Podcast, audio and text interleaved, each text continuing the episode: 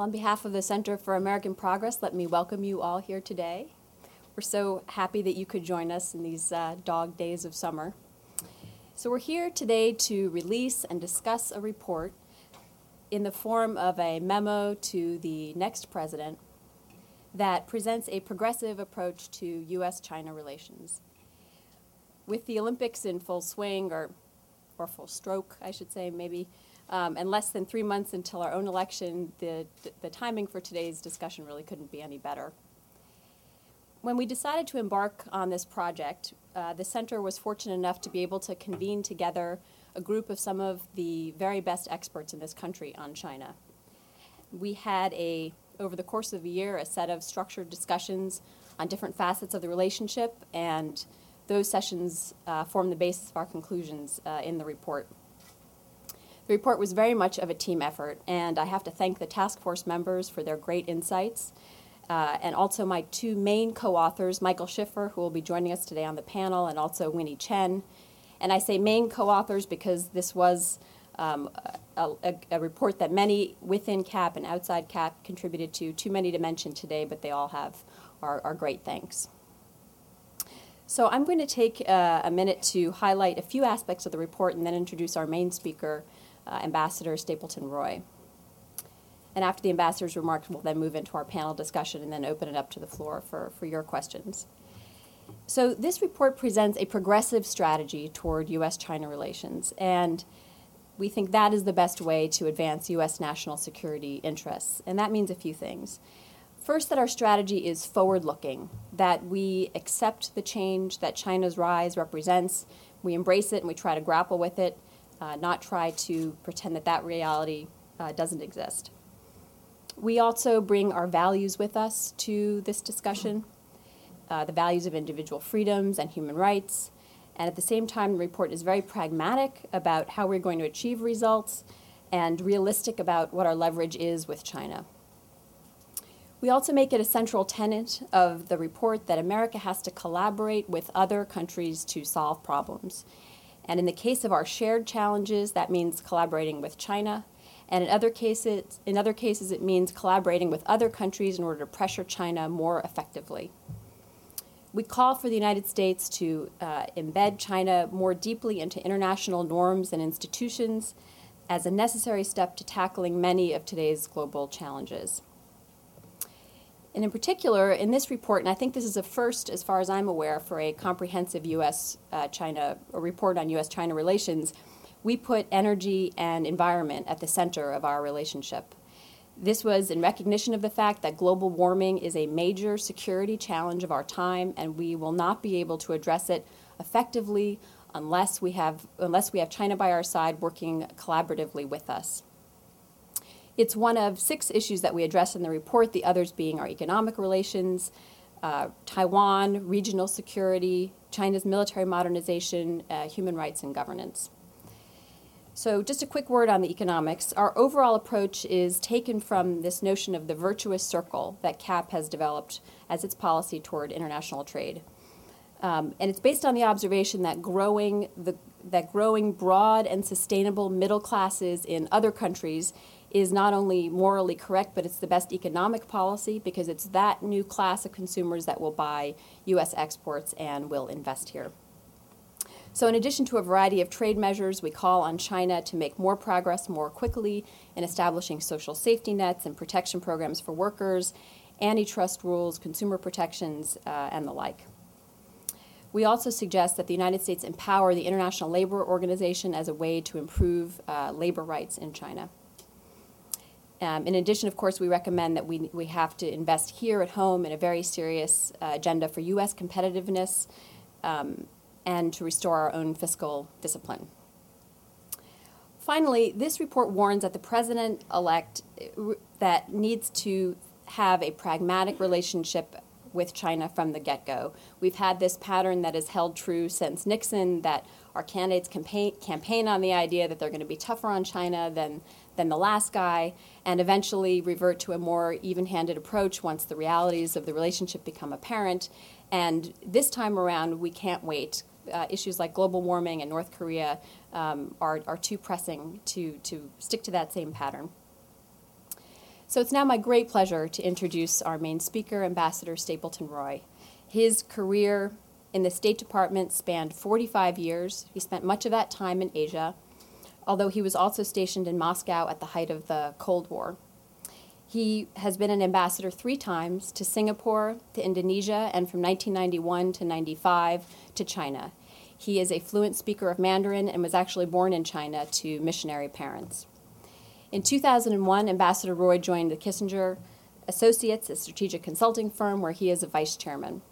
He is also a vice chairman of the National Committee on U.S. China Relations, a trustee of the Asia Foundation and the Carnegie Endowment of International Peace, and on the boards and an advisor to many, many other institutions. And just two weeks ago, Ambassador Roy was named the founding director of the new Kissinger Center on China and the United States to be uh, housed at the Wilson Center here in DC. I had the pleasure of attending a presentation that the ambassador gave in Los Angeles some years ago, and I found it to be one of the more memorable talks on China that, that I had heard. So let's give a warm welcome to Ambassador Roy.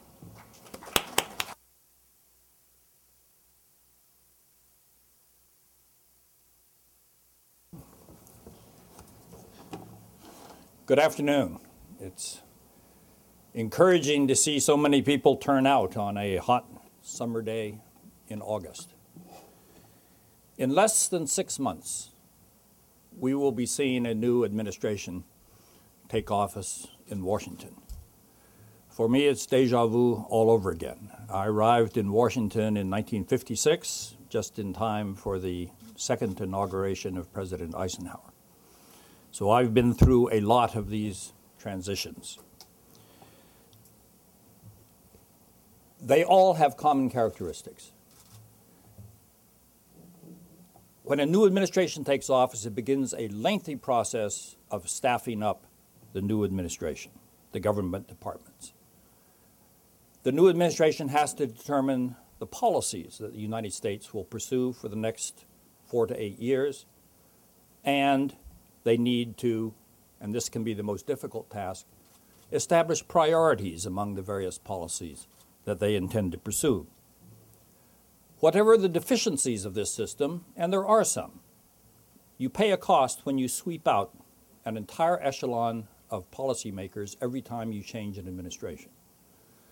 But one of the singular advantages of the system is it gives you an opportunity to fundamentally reassess the course that the country is on and the policies that it's pursuing you can't have such fundamental reassessments if you have significant holdovers of people committed to the previous policies at the policymaking level.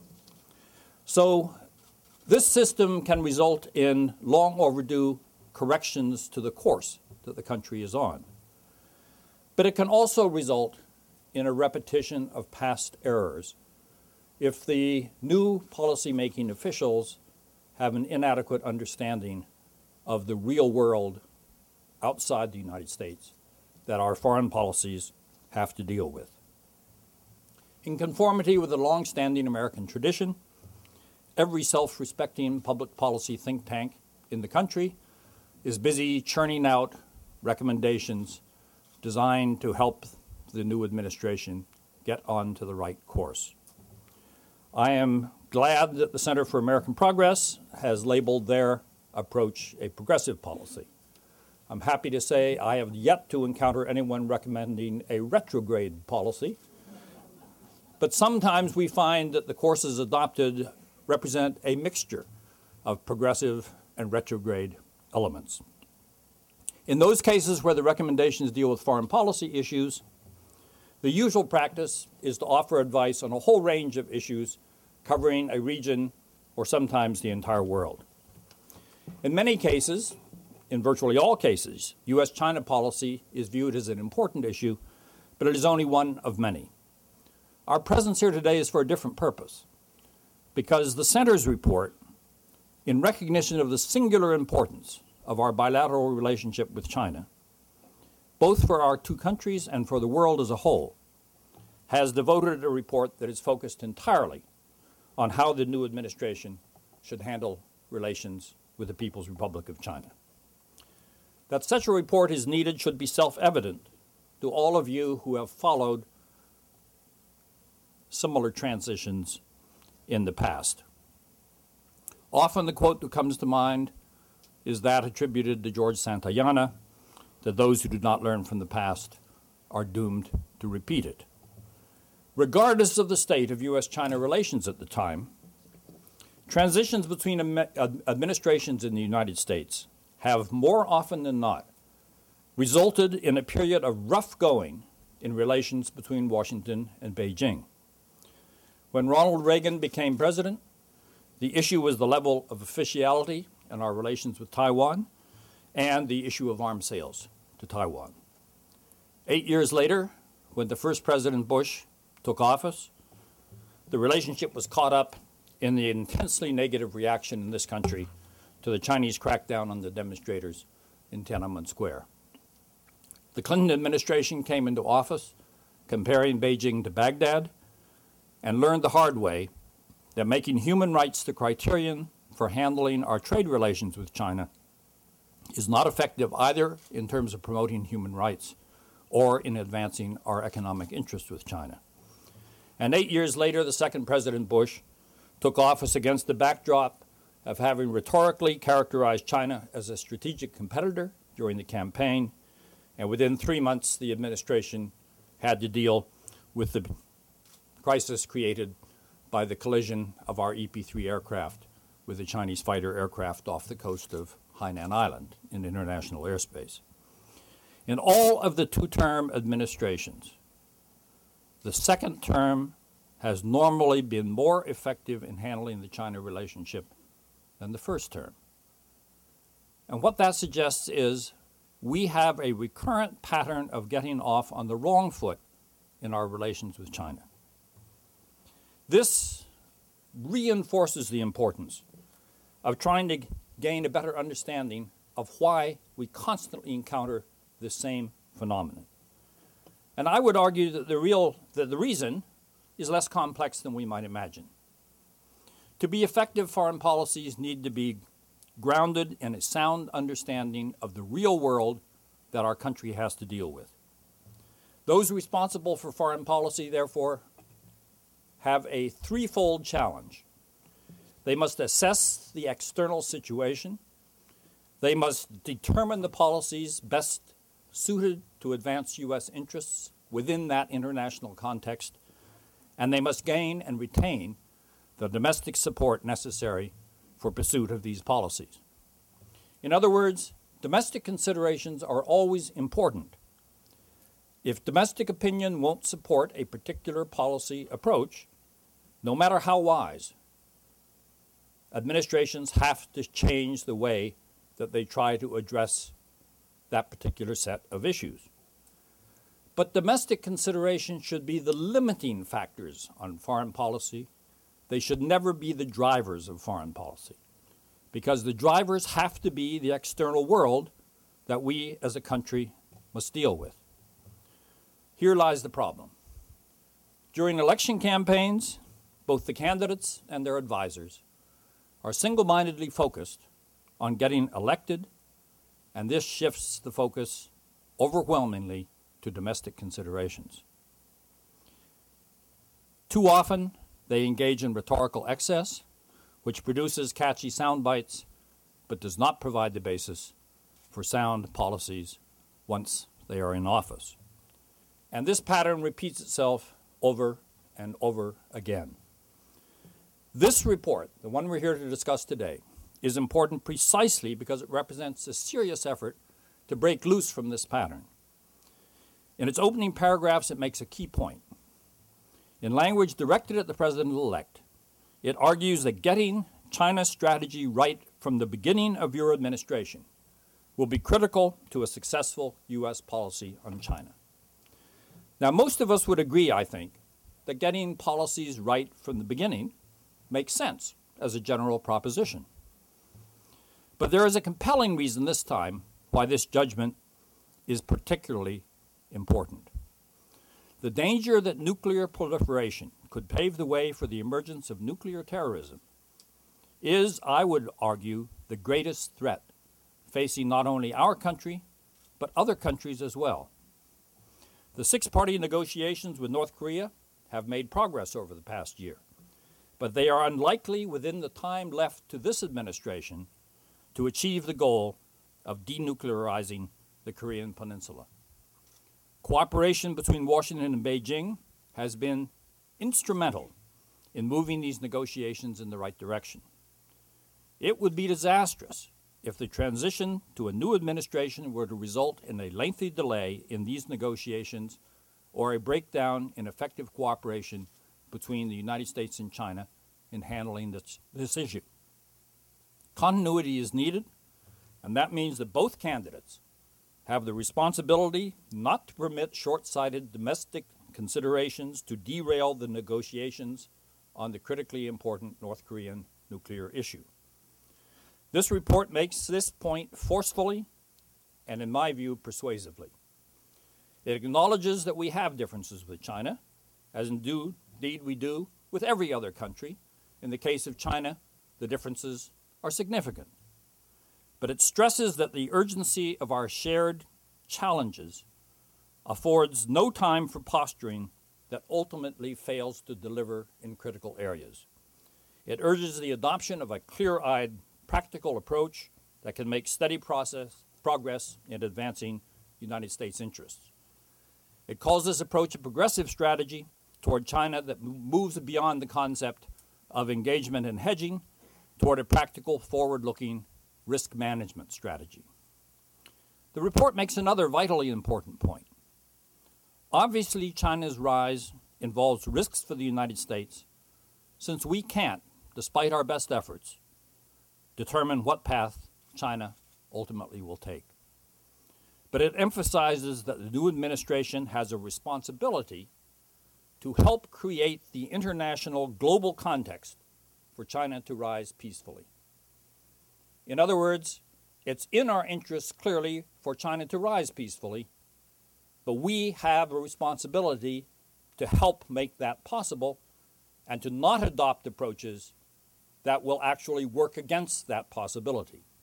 This is a challenge because I think if you read the newspapers and various policy papers that come out, you can see that U.S. views on that question are mixed. In pursuing this progressive strategy, the report lays out an approach that involves seven elements. I would lay particular stress on two of them. A great deal of our domestic rhetoric about China is aimed at changing that country so that its nature and its behavior will conform to the norms that we prefer. I understand and sympathize with the noble impulses that lie behind that mindset. But I wonder if strategies aimed at changing China are any more practical than strategies by other countries aimed at changing the United States. When the shoe is on the other foot, I find that Americans are highly skeptical that other countries have the means or even the right to change us. That's our responsibility. And my experience, both in marriage and outside of marriage, has been that it's easier to change your own behavior than to change the behavior of the other party. This is worth keeping in mind in foreign policy and in personal relations. For that reason, I was pleased to find that this report stresses two areas where we need to direct our attention in order to improve our ability to deal with a rising China. First, we need to reestablish our moral authority in the world so that we can reclaim our most powerful asset, which is the ability to lead by example. I like to say because it reflects my experience. That I have never seen any foreigner whose conduct or viewpoint has been changed by lecturing them on human rights or any other issue. Whereas exposure to the United States has invariably left a profound impact on the way they view issues of governance. Not because they think our system is applicable the way we operate it to their own country, but because they see approaches to handling issues. They see that power isn't all concentrated in one area, that you have a free press that is a check on abuse of government power, that you have an independent ju- judiciary that's in a check on abuse of government power, and they learn lessons from seeing how we deal with our domestic problems.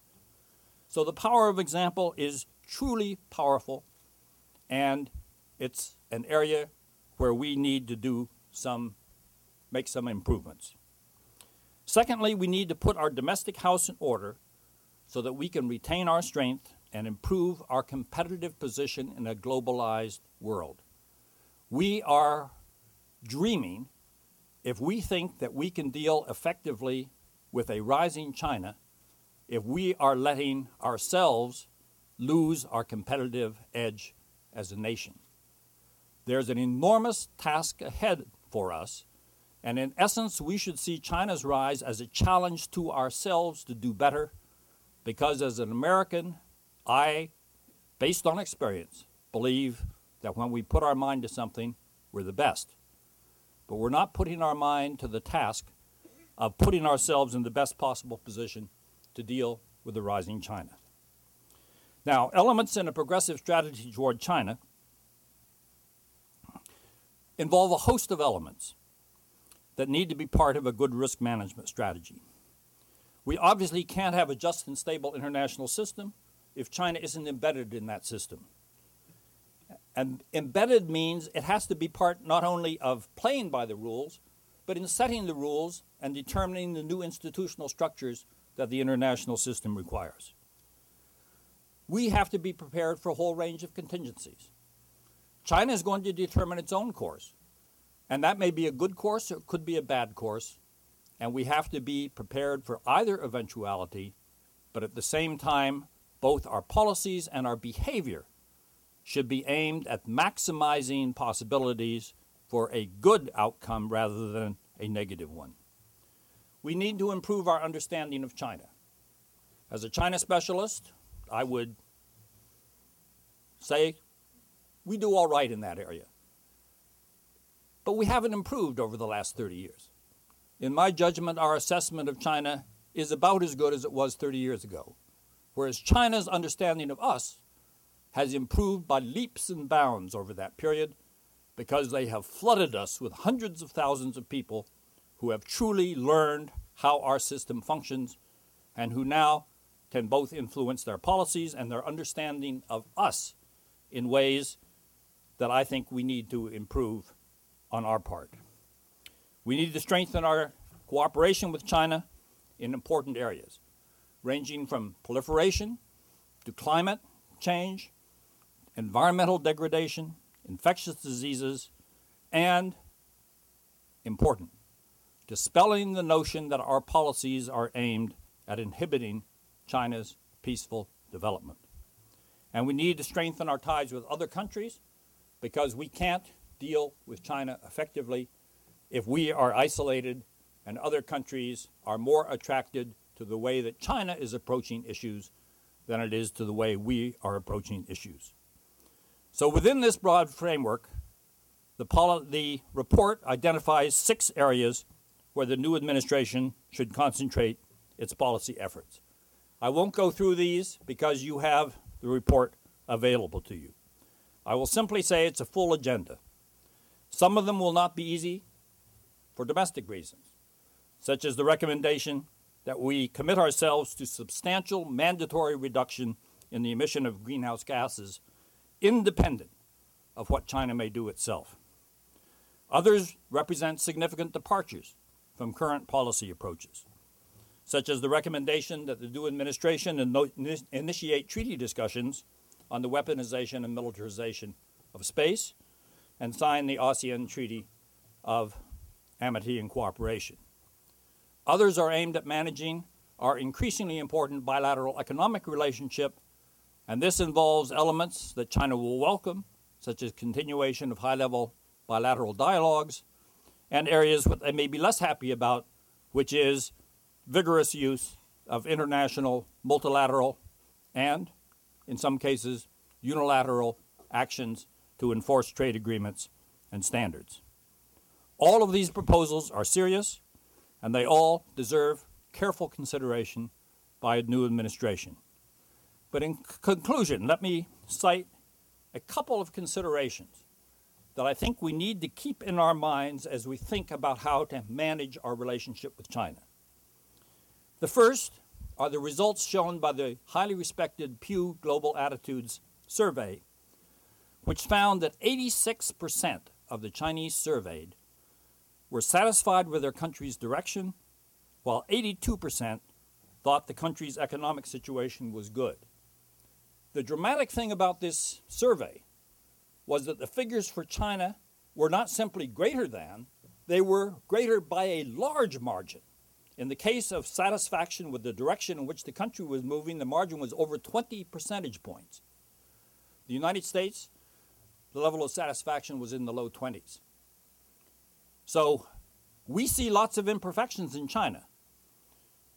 But let's bear in mind that Americans are not satisfied that our country is moving in the right direction, and Chinese have a much higher percentage who think their country is moving in the right direction. Not perfect, but moving in the right direction.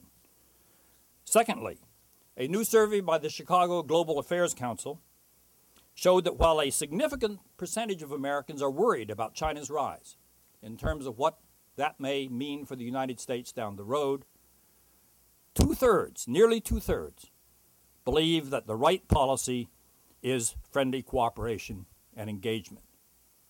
Understanding these results can provide a good basis for sound policies in dealing with China. And in my view, the recommendations in the report released today of the Center for American Progress makes a major constructive contribution to such policy formulation. Thank you.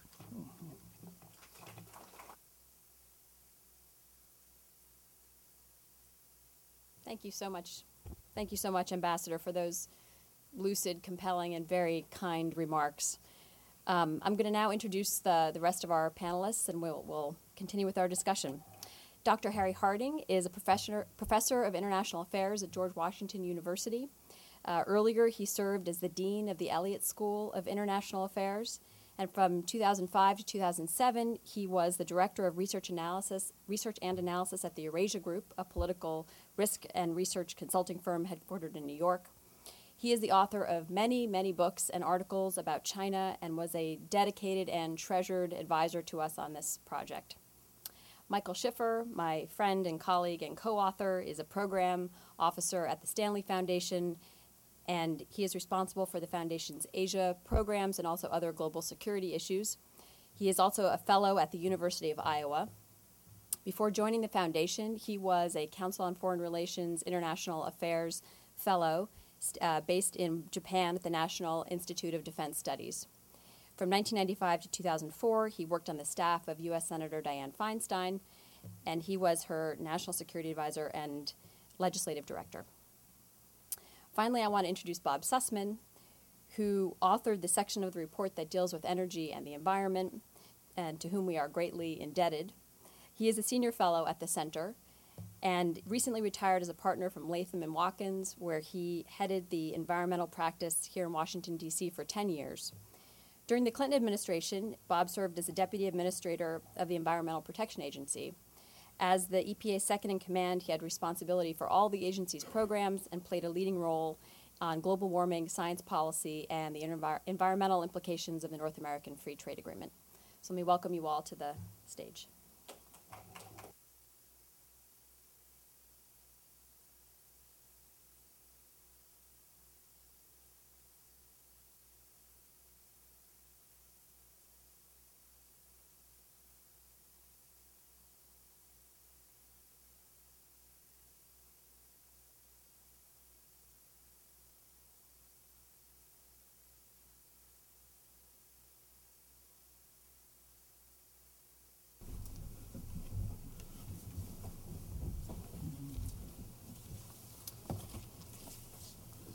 So I think that the um, the ambassador did a wonderful job of summarizing some of the, the highlights of the report. But I just wanted to start out by asking all of you. You know, there are a lot of China reports out there, and I was curious in either reading through it or helping to write it, what you think are some of the more noteworthy um, parts of the report. And I think Harry, why don't we just start with you and and move down the line? Well, thanks very much. I want to join uh, Nina uh, and Ambassador Roy in thanking uh, everyone for coming today uh, and uh, for uh, sharing with us some of the conclusions on this very important subject. Um, much of what I wanted to say about the importance of the report has already been said, but let me underscore two of the things perhaps that are most important from, my, from my perspective. First, I think that so much of the discussion here in Washington is focused on what's going on in China and what the United States should do directly about it. And not enough attention is placed on the broader context, and I think the report creates and provides a sense of that context.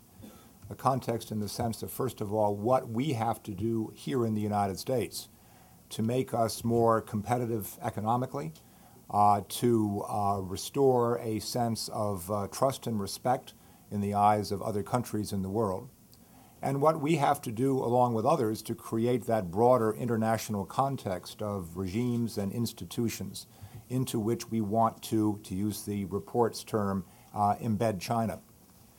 Much of this we should be doing not because of China, but because of the fact that we're in a very dynamic world in which there are a number of emerging markets. We need to be doing these things whether or not China is rising. China attracts our attention, and that's an important motivation for us. But I think that we need to look more broadly at that context of the competitive and respected United States working in a world of uh, more robust and effective international regimes and institutions.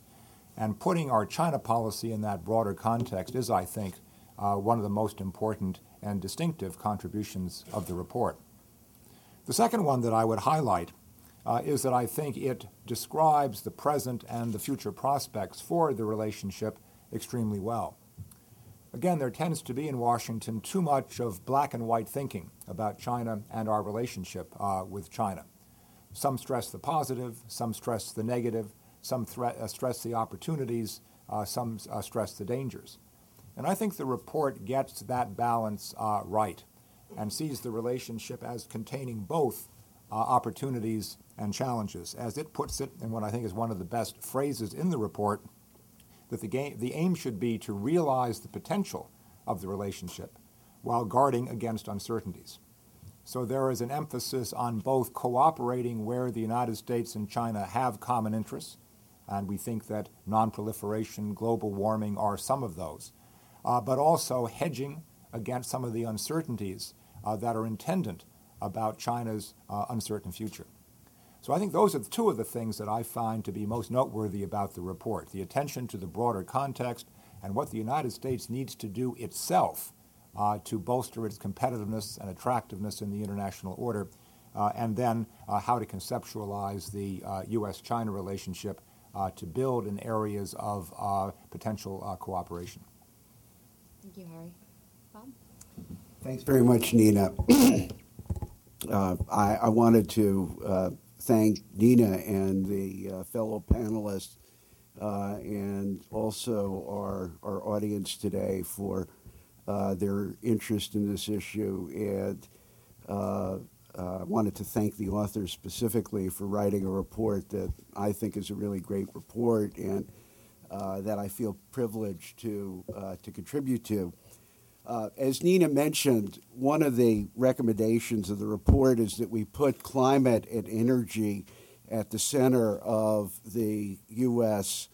Uh, China relationship. And I want to talk a bit about uh, that recommendation and what underlies it, and also what it means to, to make progress uh, on climate and energy in the context of the uh, U.S. China relationship. Uh, first, the, the, U.S. and China are the world's two indispensable players on energy and climate. Uh, and unless those to- two countries are uh, constructively engaged, uh, both with each other and with the rest of the world, we are simply not going to find solutions and and make progress. Uh, it is also the case that climate and energy have been and still are very challenging and difficult issues uh, for both countries. Uh, the U.S. and China have each stood apart from the global consensus on climate change uh, and resisted deep reductions in greenhouse gas emissions. Uh, the U.S. and China have also uh, pointed fingers at each other using the inaction of the other country as an excuse uh, to stay on the sidelines. Uh, our mutual mistrust and economic competition uh, have been barriers to finding common ground. And yet, uh, I would argue that both countries have a strong stake in a new global framework uh, and a common interest in uh, cooperation. The U.S. and China are the world's largest uh, greenhouse gas emitters. Uh, historically, the United States has made by far the greatest contribution uh, to the buildup of greenhouse gases in the atmosphere. Uh, but on an annual basis, China has now outstripped the United States as the largest uh, emitter of greenhouse gases. Our energy sectors are also uh, similar. The U.S. and China are heavily dependent on coal uh, for the production of electricity. Uh, and importantly, both countries are substantial uh, importers of petroleum. There are also important differences. Emissions and energy consumption are much lower on a per capita basis in China than in the U.S. Uh, vehicle ownership, while climbing significantly, is much lower as well. And our economies are on different paths. China is investing heavily in expanding its manufacturing base. Uh, our economic growth here in the United States is predominantly uh, in non industrial sectors of the economy. We need to keep these similarities and differences in mind as we create a new dynamic for working together.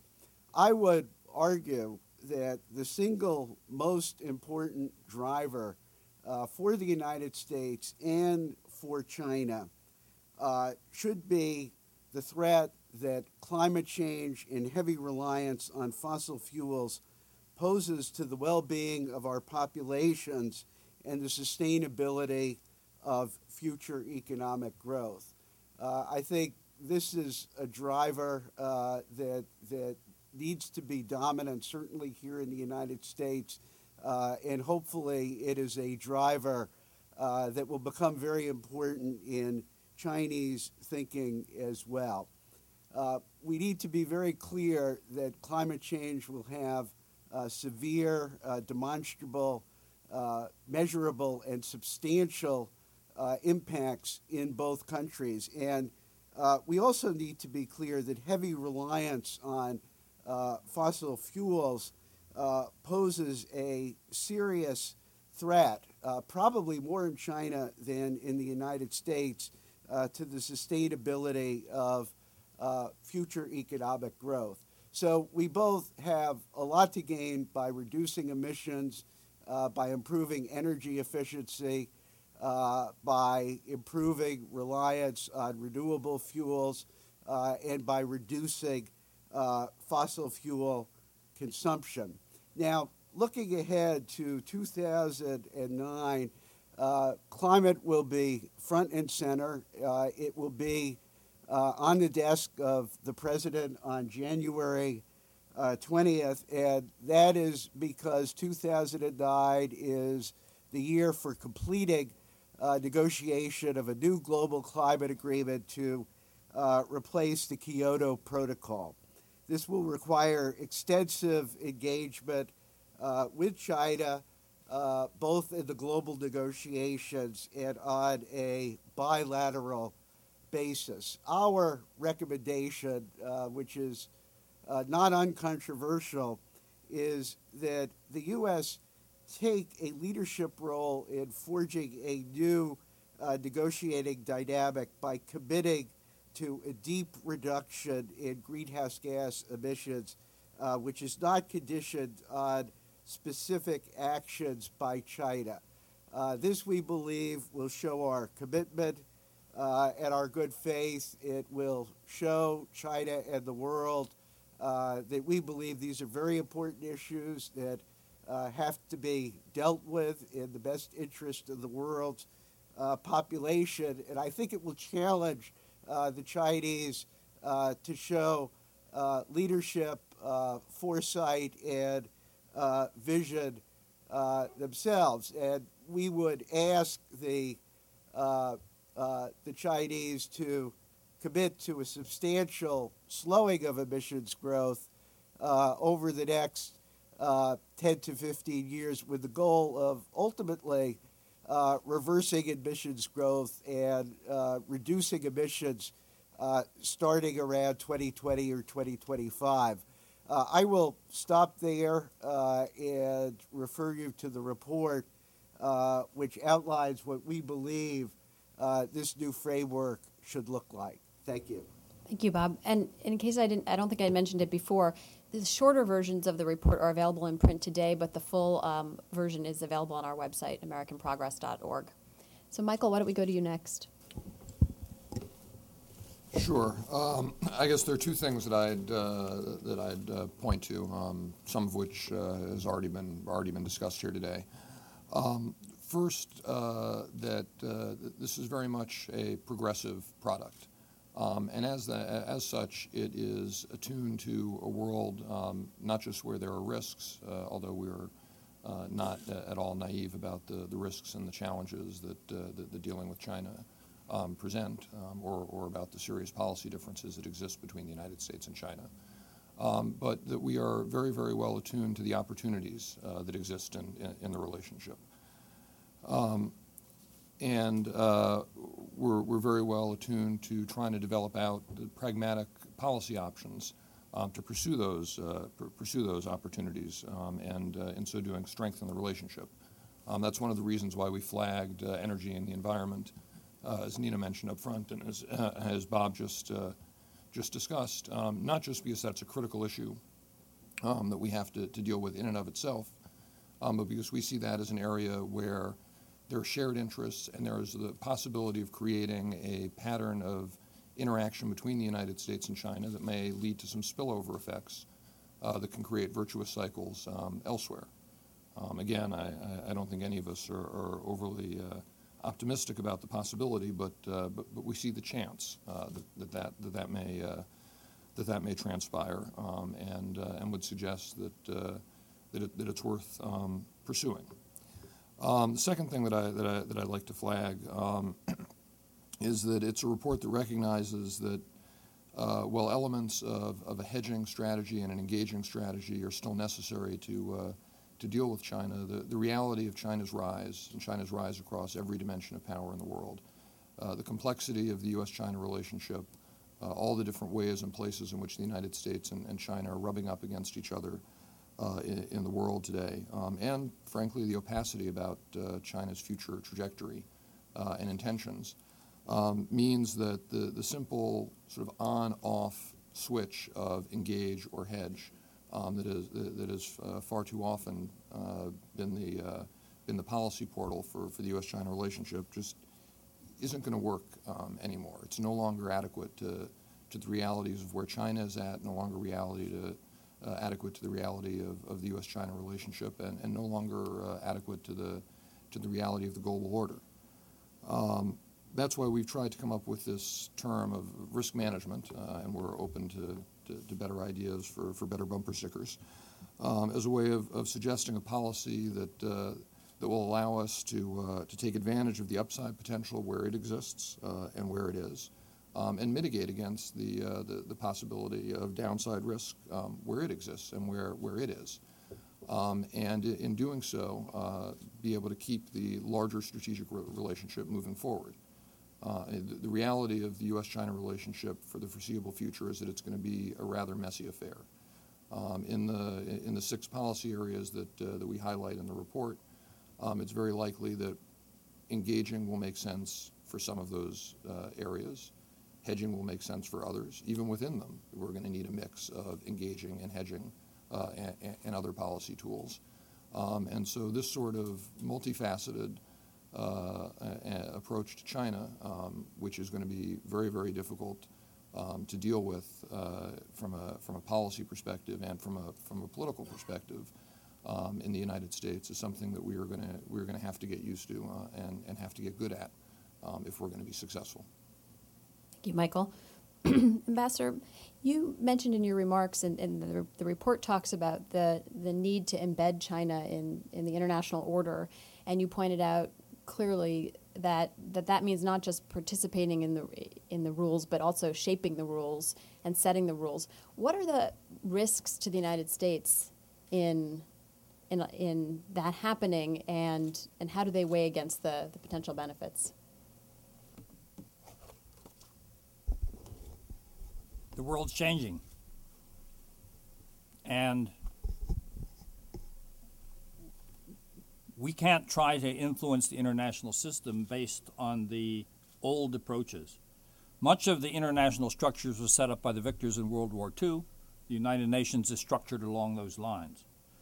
I think there's universal recognition that that's no longer satisfactory. People aren't sure how to change it, but it's clear that changes would be desirable if they could be made to better reflect the current world. You cannot bring a country that has nearly a quarter of the world's population into the international uh, system and institutions and expect them to simply meekly accept the old rules of the game and not have a vote at the table reflecting the importance of the country and the weight that their economy and their population uh, gives them. That means they will have more weight, and that means somewhat less weight for the other players. Uh, is this a bad development? On the contrary, if China is a responsible player, there's no reason why other responsible players cannot uh, uh, share in the setting of global uh, um, uh, rules, provided they are prepared to live by them also. I don't know if you want to take it, add to that. Yeah, um, maybe uh, take a slightly different cut at the same thing. There's a lot of very interesting debate now as to whether there is an international community or whether there are still two very different international communities, one of the democracies and one of the autocracies. And I take a position somewhere in the middle on this. I think there is an incipient international community that is rich with common interests, that has uh, increasingly important international uh, institutions at both the global and regional levels, uh, that has increasingly complex international regimes on a variety of issues, particularly in the economic uh, sphere. Uh, there are outliers and outcasts in that community, as there are in any domestic community. There are rule breakers, there are those who live outside uh, society. And the existence of those do not mean that there is no community. It simply means that that community is incomplete. More importantly, in any community, there will be very important differences over how to uh, make uh, certain key collective uh, decisions. And in truly institutionalized communities, there will be, of course, uh, in democracies, there will be competing political parties. And increasingly, I see the way that I look at it as that we have, in a sense, two political groupings in the world. And the United States and China, while sharing many common interests, do not always see eye to eye on how to advance those interests. I describe China as a member of what I call the conservative populists uh, in the international community. Populist in the sense that they do see themselves, as we saw most recently in the Doha round, as a developing country and representing the interests of other developing countries. We've seen it in Doha, we're seeing it in the early discussions of the post Kyoto mechanism, where the Chinese and the Indians and other developing countries are saying, you established elites have to cap and cut first, and then we poorer emerging economies will decide later how far we're willing to come down to meet what we acknowledge to be a global problem. Conservative in the sense that, uh, like conservatives in the United States in earlier years, they believe in what we called states' rights, that is, the sovereignty uh, and the inviolability uh, of the constituent members of that international community. As we all know, uh, the Chinese have a very strong commitment to the principles of national sovereignty and territorial integrity. It makes them seem to us very old fashioned. To them, they are, as good conservatives, upholding traditional values in the international system. So the challenge, the downside to us, is that as we create this emerging international community and identify uh, common interests, we are going to differ very much with the Chinese over how to approach uh, and solve and manage uh, those issues. We will both be appealing to the undecideds in the international community, competing as to which set of options those undecided or swing voters uh, will uh, decide in the end of the day uh, to accept. So, is this a downside? I suppose it is.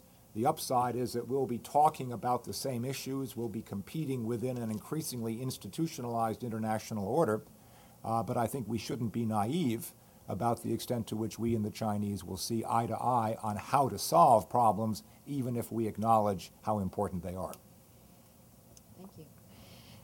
So, Michael, why don't I go to you next? Um, we had had many discussions about the the limited nature of the leverage that the United States has over China. What would you say are the best ways or are the sources of leverage and the best ways to capitalize on that leverage when we when we are in policy areas where we do disagree?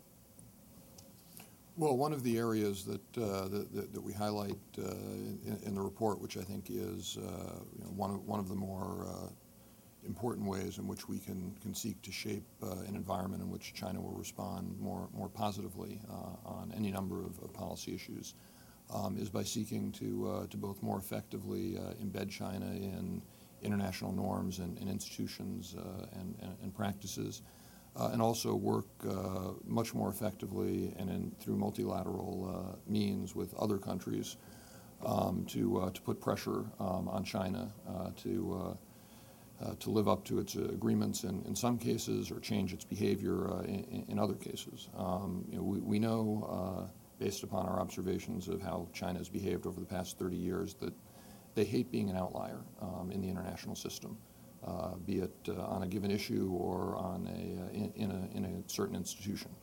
Um, when, uh, when they find themselves uh, isolated and when they find themselves on the other side of the table from, from most of the rest of the international community, um, China will, as often as not, more often than not, uh, seek to, to moderate its, its behavior. Um, we had uh, some terrific uh, examples of that in the, the nonproliferation field uh, for example, where China was a, uh, a fairly bad actor in many ways in the, in the 1970s, 1980s, into the 1990s, uh, you know, exporting missiles, missile technology to Pakistan, for, for example. Um, when we were able to create a, a, sufficient international coalition to bring pressure on China, um, they started to modify their, their behavior. Um, and they're now, on that set of issues, a, a responsible actor uh, by and large. Um, I mean, none of these, uh, you know, n- none of these cases are, are, are, absolutely perfect, but they're, they're, they're indicative of ways in which we can, uh, if we work with others, um, seek to, uh, to create the sort of uh, structure of uh, choices for, for China that will lead them um, to, to the right place. And I'd offer, you know, as a, as a counter argument on that, that on on any number of the issues right now that where we find ourselves at, at loggerheads with China, um, be it uh, in Burma, be it at the Doha round, be it uh, in, in, dealing with Sudan. Uh, one of the reasons why we don't have uh, the leverage that, uh, that, that, we might otherwise um, is because there are other players, um, sometimes even us, uh, that China is able to hide behind um, and, and use to justify its bad behavior. Um, and if we were able to, to be more effective in our diplomacy, uh, be more effective in the way in which, uh, in, in, which we pursue our policy um, through multilateral institutions. Um, I think that, uh, that might offer um, a, a, very good way to, to go about shaping uh, Chinese choices in the years ahead. Thanks, Michael. Anyone else want to add to that?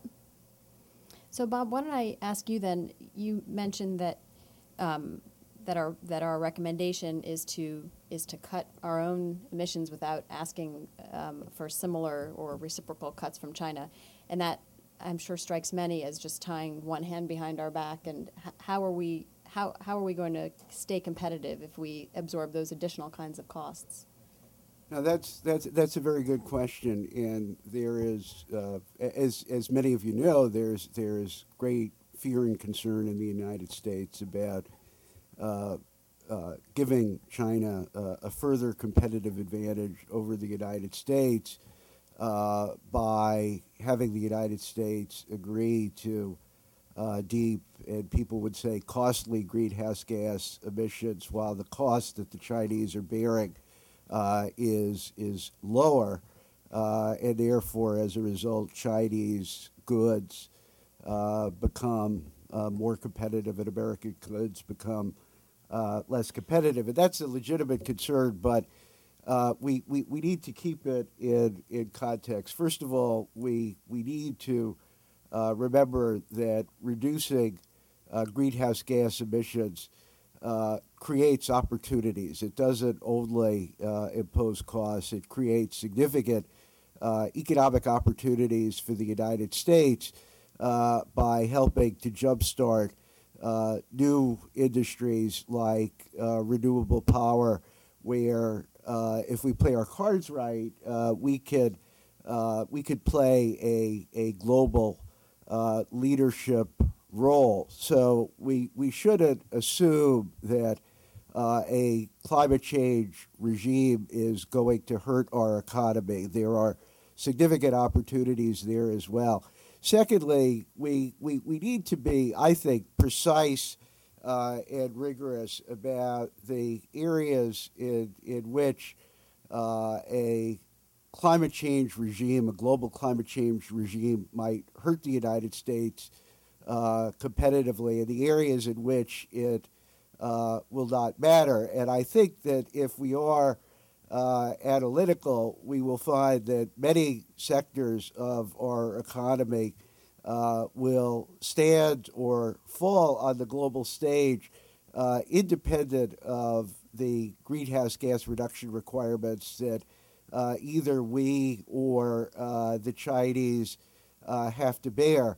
Uh, the third point I would make is that if our analysis does demonstrate to us that uh, there are industrial sectors and workers in those sectors uh, that are endangered competitively by a climate change agreement, then we need to take steps uh, to protect them. And I think we should be very clear about that uh, in our own uh, domestic debates and in our international uh, discussions, which is to say that hand in hand uh, with reducing greenhouse gas emissions, which we view as an economic and moral imperative, is helping our country and our economy absorb the transitional costs. And if there are losers, uh, those are people uh, we're going to help. And we'll try to do that with minimum damage uh, to the U.S. Chinese uh, trading relationship, but we are not uh, going to allow at risk uh, workers to, to suffer. So I would, I would say, in, in summary, three things. Number one, focus on the economic opportunities of reducing greenhouse gas emissions. Uh, number two, be rigorous and analytical about the areas of the economy that are at risk and the areas that are not at risk. Uh, and number three, uh, protect those industries and those workers that are in fact threatened. Thank you, Bob. So I'll ask one last question, and then we'll turn open the floor up to, to your questions. Um, and this this could be for the ambassador, or Michael, or Harry, um, we saw in the Democratic primary a lot of uh, debate and concern about China's impact on the United States, on the U.S. economy, um, that it's taking our jobs, and that now increasingly moving up the high tech ladder, it's going to take increasingly um, good jobs from the United States. So I want to ask a broader question than that, though, not so much about jobs, but what, how should the United States respond to the economic and the growing economic strength of China? I'll start. I think we've already hinted at what the report says, and I completely agree with it. It is very important to continue to work on creating the so called level playing field. We have a good start because we had a very um, uh, successful, a very tough but successful negotiation uh, with China on the terms of its entrance into the WTO. And as the report indicates, it's now very important to use the WTO enforcement dispute resolution mechanisms to make sure that it's living up to uh, its obligations. Uh, that involves developing our capacity by strengthening W uh, by strengthening USTR, uh, USITC, uh, and making sure those recommendations of those bodies are followed uh, to really take cases to the WTO mechanism when we think China has violated its obligations. We also have the opportunity, I'm not sure that the report talks about it, uh, the Bush administration has now begun a negotiation with China on a bilateral investment treaty, uh, which will begin to create the same kinds of obligations in the area of investment that the WTO did in trade and in uh, uh trade related uh, investment uh, rules. that will be important to conduct successfully and to have an enforcement process built into that as well. But even if you create a level playing field, that doesn't mean that your team is going to win unless that team is competitive. And I think it's important that the report places equal emphasis on making the United States as competitive as it can possibly be so that Americans are confident about their ability to thrive in a globalized world. And that's where Americans are not confident at all. We talked about the gap between the way the Chinese think about their country and the way Americans think about ours another very similar set of statistics from a few years ago asked people in both countries about their degree of confidence about their prospects in a globalized world. And Chinese, once again, were far more optimistic about their country's prospects in a globalized world than are Americans. We have to restore that sense of confidence. And here's another progressive thought that requires smart, appropriate actions by government uh, to make sure that we have the human uh, and the physical infrastructure that we need uh, to make our society competitive, to deal with problems of physical infrastructure, deal with problems of education, deal with problems of health care, uh, deal with the problems that are holding us back. I worry very much, I think increasingly about the old, uh, the old Aesop's fable about the tortoise and the hare. The Chinese are moving very fast. Uh, we're moving very slow except the animal sitting by the side of the road not doing anything, resting on its laurels and relaxing in the sun, is not the hare, it's the tortoise. And I think it's time that we get our act together and begin to compete more effectively and become more confident of our ability to thrive in a globalized world. This is not a China issue. If it weren't China, it would be India, it would be uh, Brazil, it would be any number of ambitious emerging markets. It happens to be China. But this is an issue of America's response to globalization. And I want that response to be progressive and enlightened and successful. Uh, and I think that that is one of the most important the conclusions that comes out of this report. And it's a conclusion that says far more about us than it says about China. Harry, anyone want to add to that? Okay, well, why don't I then turn, open up the floor to your questions here in the blazer? Yes. Uh, Bill Jones from Executive Intelligence Review. One question on um, energy and the other one on the economy. Uh, obviously, the Chinese are very concerned about the whole environmental situation, and many of these alternative uh, energies, solar, wind, and the like, are being experimented in many parts of the uh, of the economy. However, uh, economy the size of China is going to lead uh, energy dense uh, development in which solar and wind and these things will simply be a marginal, have a marginal effect in the overall economy. They're going nuclear. Uh, now, we're likely to have an administration that is very neutral on the issue of nuclear energy, if not downright negative. Uh, with this, I think, would limit our ability to affect uh, this collaboration uh, in the energy sphere, uh, which China is going to need in order to develop uh, as a fully developed economy.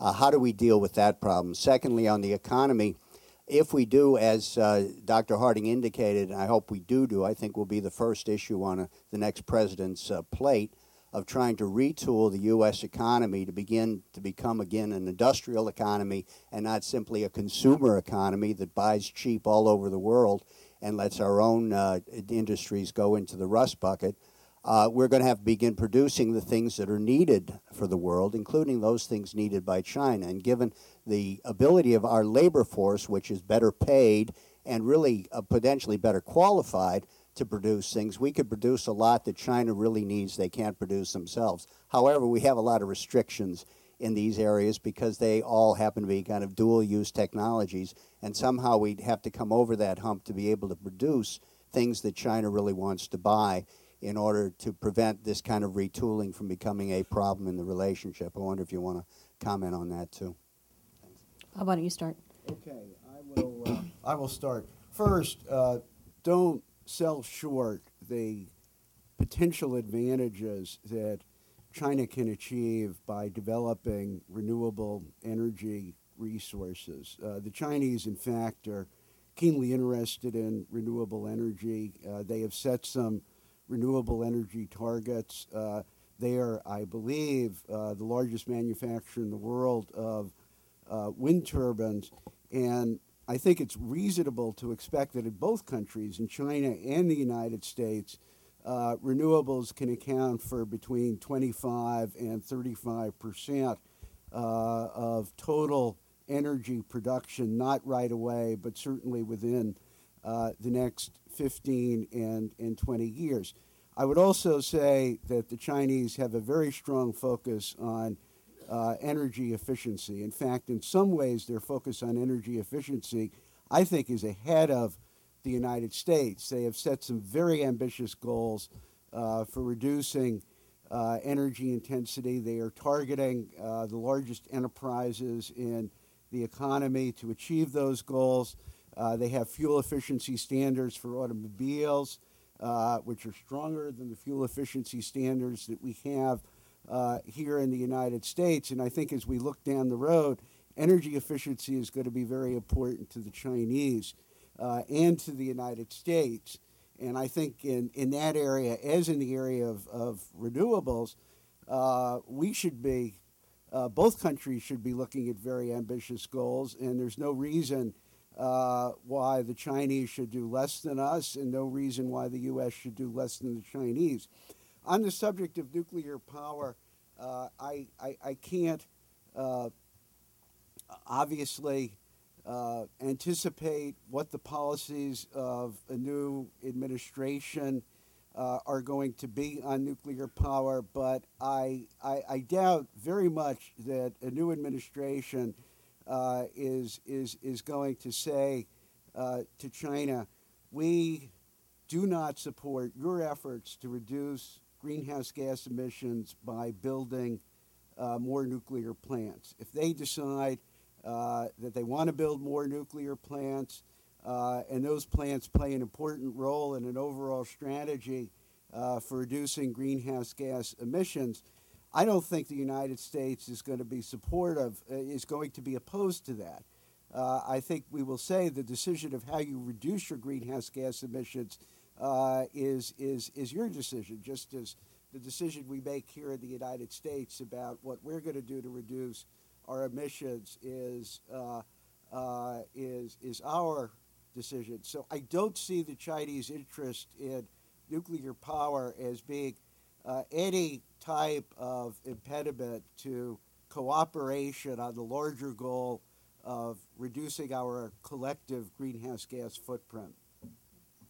So the second question had to do with retooling our economy and also dual use technologies. Michael or the ambassador, do you want to? Yeah, if I can hop in for a second. I mean, I, I think the, the question also um, uh, opens, uh, opens up a, a larger um, issue, um, and that's that if we can be clever and smart and forward-leaning in terms of how we, we approach these issues, um, there may be some unanticipated opportunities that have larger political and strategic implications that we can take, uh, take hold of. I mean, when I think of energy efficiency, for example, and China's needs, that's a natural area for the United States to turn to one of our um, most important allies in, in, the world, our most important ally in the region, Japan, which is a world leader uh, in energy efficiency, um, and see if there are opportunities to create a trilateral U.S. Japan China partnership. Um, and that's uh, uh, an initiative um, that would have benefits, uh, obviously, uh, sort of immediately on the for, for trade and, uh, and, and the economy. It would have benefits presumably on the, the climate change front. Um, but it also may, uh, again, have some spillover uh, benefits that help to stabilize a political relationship that between China and Japan uh, that at times has been, uh, has been less than, than healthy. Um, so I think when you start to play out how any number of these issues um, come together, there are opportunities for uh, a new administration that's willing to be clever and creative uh, and really try to get out ahead of the curve diplomatically um, to, to come up with, uh, with, with solutions and approaches um, that, uh, that may be able to get us some significant traction in the region. Okay, another question. Um, yes, to you in the. That, yes, you. oh, I'm sorry. Just a moment. Don Purcell, Catholic University School of Engineering. I teach a course on global technology standards in the graduate program for engineering management. Global technology standards, according to the Congress, account directly affect more than 80% of world trade with an estimated value of $7 trillion. There are approximately 2,500 universities and colleges in the United States. There are only three schools of engineering that offer a standardization course in the graduate schools. Catholic is one, University of Boulder, Colorado at Boulder, and University of Pittsburgh. And my question to the panel really is if these standards are so critical and they have such a dramatic effect on, on our economy, both the U.S. and the global economy, what do you think that will be the position of the United States in being able to maintain its position in the world economy in the next several years? There is, there is at least one major report out that 50% of the people who do the work, who negotiate these complex technology standards, are going to retire in the next five years. And so, as we go forward, if we don't have the people, the next generation that has been trained and educated to work in a very complex environment, the ambassador mentioned it briefly in his remarks about the standardization issue. What do you think is, and it's not just a China issue, according to Dr. Harding, it's right on target with his comments, as a matter of fact. Where do you think the United States is going to be if, if we can only muster three universities that offer an education program in such a critical area? A great question, and seems to me symptomatic of a broader problem the United States has in science and technology education. But I don't know, Ambassador Harry, if you want to respond. It's beyond my level of expertise. I'm- That's I beyond- think we need more than three, but uh, h- how many more, I'd have to delve into the issue. I think there are two questions here. One is uh, that this is um, an example of the problems that we have in um, in having an adequate number of scientists and engineers. We're going to be the, the, the answer to the earlier question about where do we see our economy going. The obvious answer is high value added, um, and I think it has to be some mix of services and manufacturing. Uh, if it's manufacturing, it obviously is going to have a very, very significant uh, scientific and technological component to it. Uh, we have comforted ourselves, again, tortoise like, sitting in the shade uh, on the side of the road, the idea that, well, we may not have very many Americans who are interested in studying science and engineering, but we have foreigners who come and then they stay on. As a point of fact, I would guess that fewer and fewer of them are staying on. Many of them are going back to their home countries. That certainly is the case of China, uh, where there are now great opportunities. So if we don't have Americans studying science and engineering, and we don't have foreigners studying here and staying, this is let alone the question of how competitive our universities are going to be over the longer run against very ambitious rivals and competitors in other parts of the world. We really are going to have a very important human resources problem. In fact, I think we already do. Uh, is the area of uh, technical standards that I don't know that much, uh, except that the big debate with regard to China is the Chinese attempt to have their own uh, standard for 3G, third generation uh, telecommunications. Uh, so far, according to the Financial Times, which did a little uh, in house survey uh, with their uh, young female office staff, uh, the bottom line was, in one, the words of one, it sucks, uh, the Chinese early 3G. But I'm not sure what conclusions that one should come up with. the point is that this will be another area of competition. Uh, and uh, we need to make sure that, um, however that game is played, we're able to deal with it uh, effectively. Uh, the technology will be one part of it, the politics will be another. And on that side, I also, like Stape, have to plead uh, uh, that I'm in over my depth beyond what I've said. But thank you for raising the issue. Thank you. Yes, you in the blue shirt. Uh, Chia Chen, freelance correspondent. Uh, this uh, brief uh, report said that uh, re- re-establish U.S. moral authority is the key to effective bilateral relation with China. Uh, could member on the panel elaborate ways to, imp- to implement this uh, critical item. Thank you. Thank you. Anybody want to take that? Yeah, let me let me take that. I was ambassador in China during a period when human rights was very high on our agenda, and uh, we had seven areas where, in one year, we were instructed to uh, achieve fundamental improvements in China's human rights practices, and this included a whole bunch of prison issues involving uh, access by the International Committee of the Red Cross to prisoners it involved uh, habeas corpus issues, not having people held without uh, any knowledge or, uh, or, information available about how they were held. And if you've been following the debate in the United States in recent years, you'll find that all of the issues that I, as the official U.S. representative, was raising with China are issues that the American people are raising with our own government about how we're behaving. So when we talk about the need to recapture our moral authority, it means that our standing to raise the human rights issues which we are accustomed to raise with other countries because we've had to struggle throughout our own history with serious human rights abuses going back to slavery, Jim Crow, discrimination, a whole range of issues. We have a habit of struggle and high profile on these issues because of our own deficiencies, not because of the deficiencies of others. But if we're going to have a high profile on it, we have to have high standards. And I think we've let those standards erode and that's where we need to regain our moral authority. Thank you.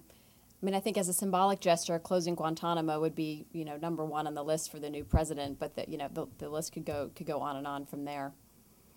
Yes, here in the front. Uh, Nick Constantine from the Eurasia Group. Um, I wanted to go back to this notion of getting off to a good start. And I was thinking about the challenges that an incoming administration will face um, in dealing with the China relationship one of the biggest potential pitfalls that I see is this issue of arms sales to Taiwan, um, and essentially the possibility that this could fall into the lap of an incoming administration. Um, so my question is, what policy recommendations do you have regarding this issue and regarding the, um, handling the broader China-Taiwan relationship in general? Thanks. Harry, do you want to? I'll, I'll, take it. I'm not sure if the report uh, speaks specifically to the timing of American arms sales it does talk in general terms um, about maintaining continuity in our policy towards Taiwan. It's probably one of the most obvious areas where we are calling for continuity rather than for dramatic change. Uh, Ambassador Roy mentioned in his opening remarks some of the areas where we are calling for change, uh, and this is one of the areas where we where we aren't. My hope is that the first of all the arms sale package that we are talking about it was, of course, requested by Taiwan and at least sympathetically agreed to by the United States uh, a long time ago. It has been held up because of the inability of the Taiwanese legislature to appropriate the funds. Uh, that deadlock has now been broken. Uh, and uh, while I can understand that the new administration would want to make sure that uh, the cross strait relationship was off to a good start, uh, with the election of a new uh, administration on Taiwan. It seems to me that enough progress has been made for the Bush administration to be in a position uh, to make a reasonable arms sale to Taiwan. In other words, to present the sale to the Congress while it is still in office, precisely to minimize the risk, Nick, that you just mentioned, that it would be on the shoulders entirely of the, uh, of the new administration. That does not necessarily mean that we sell all of the elements in that earlier package. It certainly doesn't necessarily mean that we agree to sell uh, the upgraded version of the F 16. Uh, but it does mean that I think that we need to uh, put to rest any idea uh, that there has been some kind of so called freeze, not the word anybody in the administration has used, it's a press term, but any kind of long standing freeze on American arms sales to signal that this is one continuous aspect of American policy, but to underscore that this is always done with an eye to uh, maintaining uh, a balance in the Taiwan Strait and maintaining a reasonable uh, defense capacity on the part of Taiwan. Thanks, Harry. Okay, we'll take one more question, and then I'll leave a few minutes for, for any closing statements by the by the panelists. Yes. Thanks. Hi, Paul Wander from the Inter American Dialogue. Um, first question is uh, what are the candidates saying so far on these issues? Um, second question is it seems like you've outlined a good number of um, the nodes of tension that have existed in U.S. China relations before, and then some possible nodes of cooperation, which you would uh, advocate moving towards energy, um, Korea, those issues. Um, how do we keep the nodes of cooperation from becoming nodes of tension?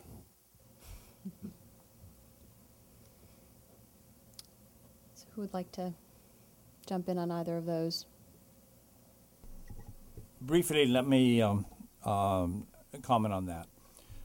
One of the common issues that we note in anticipating the transition is that there are going to be a host of other uh, demands for the time of a new administration that are unrelated directly to China. We have the problem of our economy. We have the problem of Iraq and other problems in the Middle East. We're right now in the problem with Russia relating to Georgia. In other words, a new president is going to have a host of demands uh, uh, for attention, and East Asia policy and China relations is only going to be one of them. So the first requirement is the ability to prioritize wisely. And the North Korean nuclear issue, in my judgment, has to be a high priority issue for any new administration, and they have to recognize the dangers of permitting a gap to occur. Uh, if you recall, the North Korean nuclear test occurred during a previous gap in the six party talks. Uh, another lengthy gap could produce more nuclear tests and make the problem unsolvable. So that's a big danger. How do you handle the tensions? The tensions in, this, in the relationship right now, in my judgment, are manageable.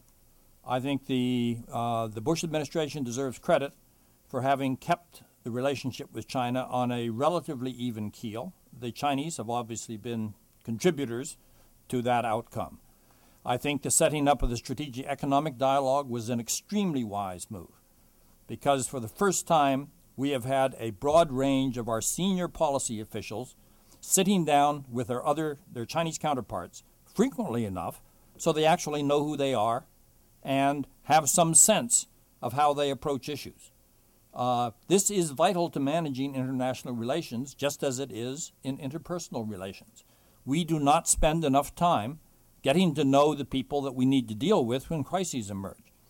And this means that on, whether it's human rights or whether it's economic issues or whether it's the most sensitive strategic issues, in every case, you want to know the other party and you want them to know you so you have some ability to use the personal factors to move ahead the difficult substantive issues. I think we're positioned to do that, but, but not if we neglect uh, continuing this process. Thank you. Michael, do you want to add anything about the candidates before we wrap up?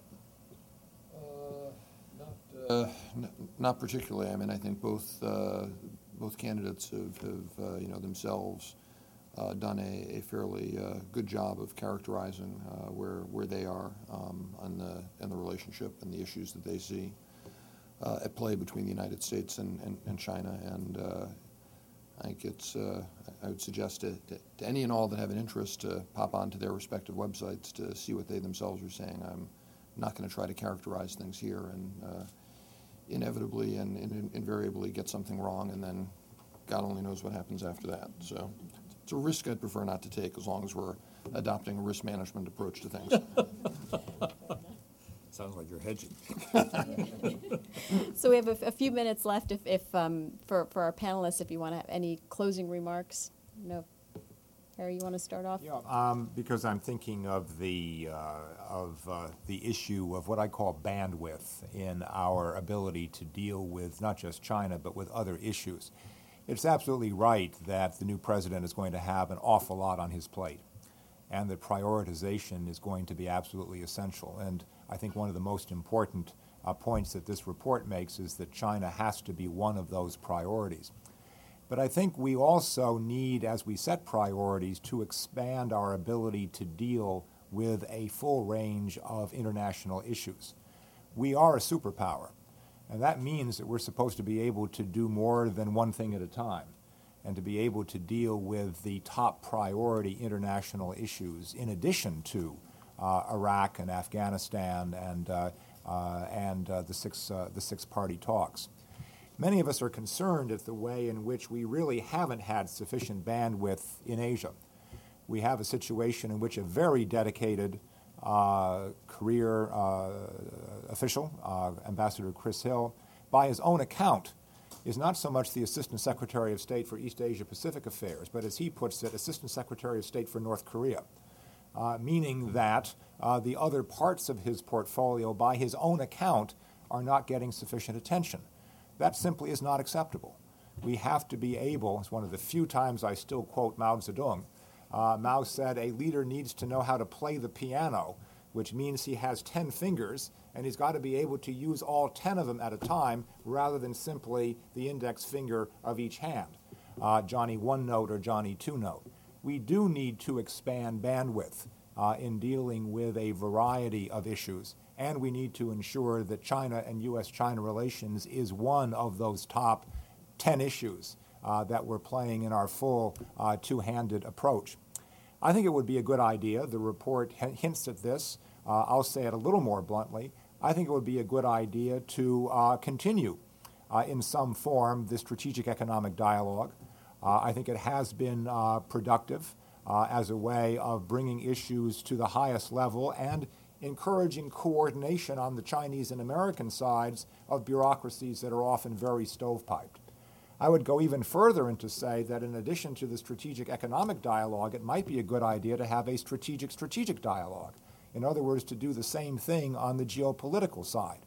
We have it in a way with the so called senior dialogue, headed by the Deputy Secretary of State, that is interagency. There are people from the, um, uh, from the NSC and from the Defense Department on it. But what happened if we raised the level uh, and had a cabinet level approach to deal with some of the uh, security and geopolitical, regional, and global issues, including proliferation? Uh, that are not part of the strategic economic dialogue. This would be a way of getting issues higher on the agenda where they belong without relying entirely on summit meetings by an overburdened president. Uh, it would be another way of increasing bandwidth. So this is not an idea that's anybody's but my own here. Uh, some of it is alluded to in the report, but I take responsibility for this idea, whether it's a good one or a bad one. Thanks, Harry. Bob?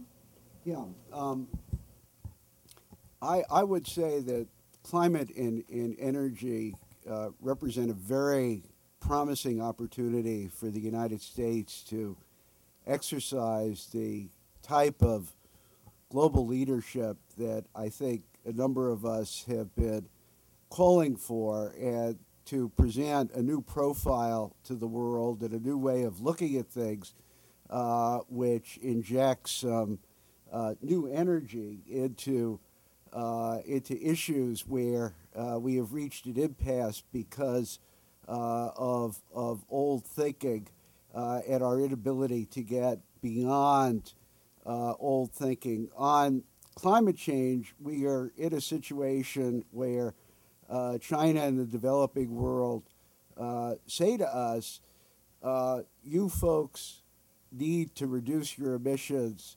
To a greater extent. You need to do it sooner than we do. And the reason for that is that you have contributed the great bulk of the problem. You have contributed the great bulk of the greenhouse gases that are in the Earth's atmosphere. And not only that, you have benefited from that. You have benefited from that because uh, your reliance on fossil fuels, uh, your energy intensive economy has created a high standard of living uh, and that high standard of living has given you amenities that third world countries still aspire to. And we on our end say to the Chinese and the developing world, well, it's fine to talk about uh, uh, what happened historically, but we, we have to look forward. And when we look forward, uh, it's clear that China and the developing countries are going to be uh, contributing uh, the bulk of greenhouse gas emissions uh, growth in the world. And so, if we want to solve the problem of climate change going forward, uh, the, the developing countries need to shoulder a very major share of the responsibility. And in the past, those two perspectives have more or less canceled each other out, and the United States has said, well, we're not going to act on climate change until China and the other developing nations step forward. And China and the other developing nations have pointed their fingers at us and, and said exactly uh, the same thing. And that's the dynamic that we need to break out of. And one way to break out of it uh, is for us to say to the world, climate change is a serious threat. It's a, a threat to the well being of our population, it's a threat to our economy, uh, and it's a threat that we have a responsibility to deal with. And we're going to deal with it. We're going to step out and we're going to deal with this issue. Uh, we're going to do what we think is right for us as a country, given our economy and our energy system uh, and our history, and then we're going to challenge uh, the rest of the world to come along. Now, that may seem like a risky proposition, but I would argue that it is, in fact, a less risky proposition than a continuation of the current dynamic, uh, which is likely uh, to result in no global agreement on climate change and likely to uh, create a world 25, 40, 50 years from now, uh, which is in much greater turmoil uh, and facing much greater threats than the world is uh, is facing today. So let's let's look at these issues as an opportunity for leadership. Uh, let's look at them as an opportunity, and uh, if we do that, uh, perhaps others will adopt the same frame of reference. Thank you, Bob. Ambassador? One point that's in the report and that hasn't been pulled out, but I think is very important, and that's the need for sustained and regular consultations with Congress on China policy in order to forge a coalition that can support a progressive China policy. Congress is a very important part of this process. I think that far too few members of Congress visit China. Uh, the reality, I don't think I'm mistaken. Uh, it's based partly on information from the American ambassador in Beijing, but none of our three final presidential contenders, meaning Hillary Clinton, Senator Obama, and Senator McCain, has visited China in the last eight years. That's an intolerable situation. They're aspiring to be president of the United States, and they haven't visited in eight years a country that has changed remarkably in the course of that eight year period. If 25% of the members of Congress visited China every year, it would not be too much. And yet they don't visit anywhere near those figures. We need that. Secondly, picking up on the energy issue, we need to change our domestic debate on these issues. Energy is a global issue. Issues of the efficiency of American automobiles is not a American issue. It's a global issue. If China reached our level of prosperity with our levels of car ownership, it could consume more gasoline than the entire world consumes now. It's impossible. So, in other words, with 1.3 billion Chinese and 1 billion Indians growing as rapidly as they are now, issues of energy conservation are global issues, and our domestic debate on the question needs to take into account the need to, for more efficient use of energy sources so that other countries can improve their standards of living and improve their energy efficiency. It's simply not part of our debate now, and it's a great, great gap in our understanding of how we need to behave in the world. Thank you. Michael? Uh, well, I guess just in, in closing, um, with the with with this report, I think we've tried to lay out uh, what we hope is a, a clear-eyed and and uh, pragmatic uh, approach to the to the challenges, the risks, uh, and, the opportunities uh, inherent in the, U.S.-China relationship, um, and the, importance for the next administration to get to, to, get China right from the from the outset. Um, China's future remains highly uncertain. Um, we can't assume that the, stability that's characterized the past 30 odd years is, is going to continue. Uh, in, in, the relationship, uh, nor should we uh, assume, as some do, that, that conflict is, is inevitable. Um, the United States can't determine China's future, um, but if we are able to face our own challenge, get our own house in order, Um, we have an opportunity to work with China to, to tackle uh, both China's own problems um, as well as our shared goals on the, uh, uh, on the global um, agenda. Um, the next administration has a significant opportunity, I think, uh, to try to work with China to, to shape the conditions which may produce a more stable, secure, and perhaps liberal China, uh, one that's a pillar of regional stability and prosperity, um, and one that's embedded in the web of norms and responsibilities that come with being an ap- active participant on the world stage. Um, if we were able to do that, if we were able to at least move the needle a little bit uh, in that direction uh, in, in the next administration, that will be a, a significant uh, accomplishment. Uh, and that is what we, are, we are trying to lay out uh, the, the options for with, uh, with this report. Thank you all so much. Thank you, Harry and Bob and Ambassador and Michael, for, for a great discussion today, and thank you all for coming.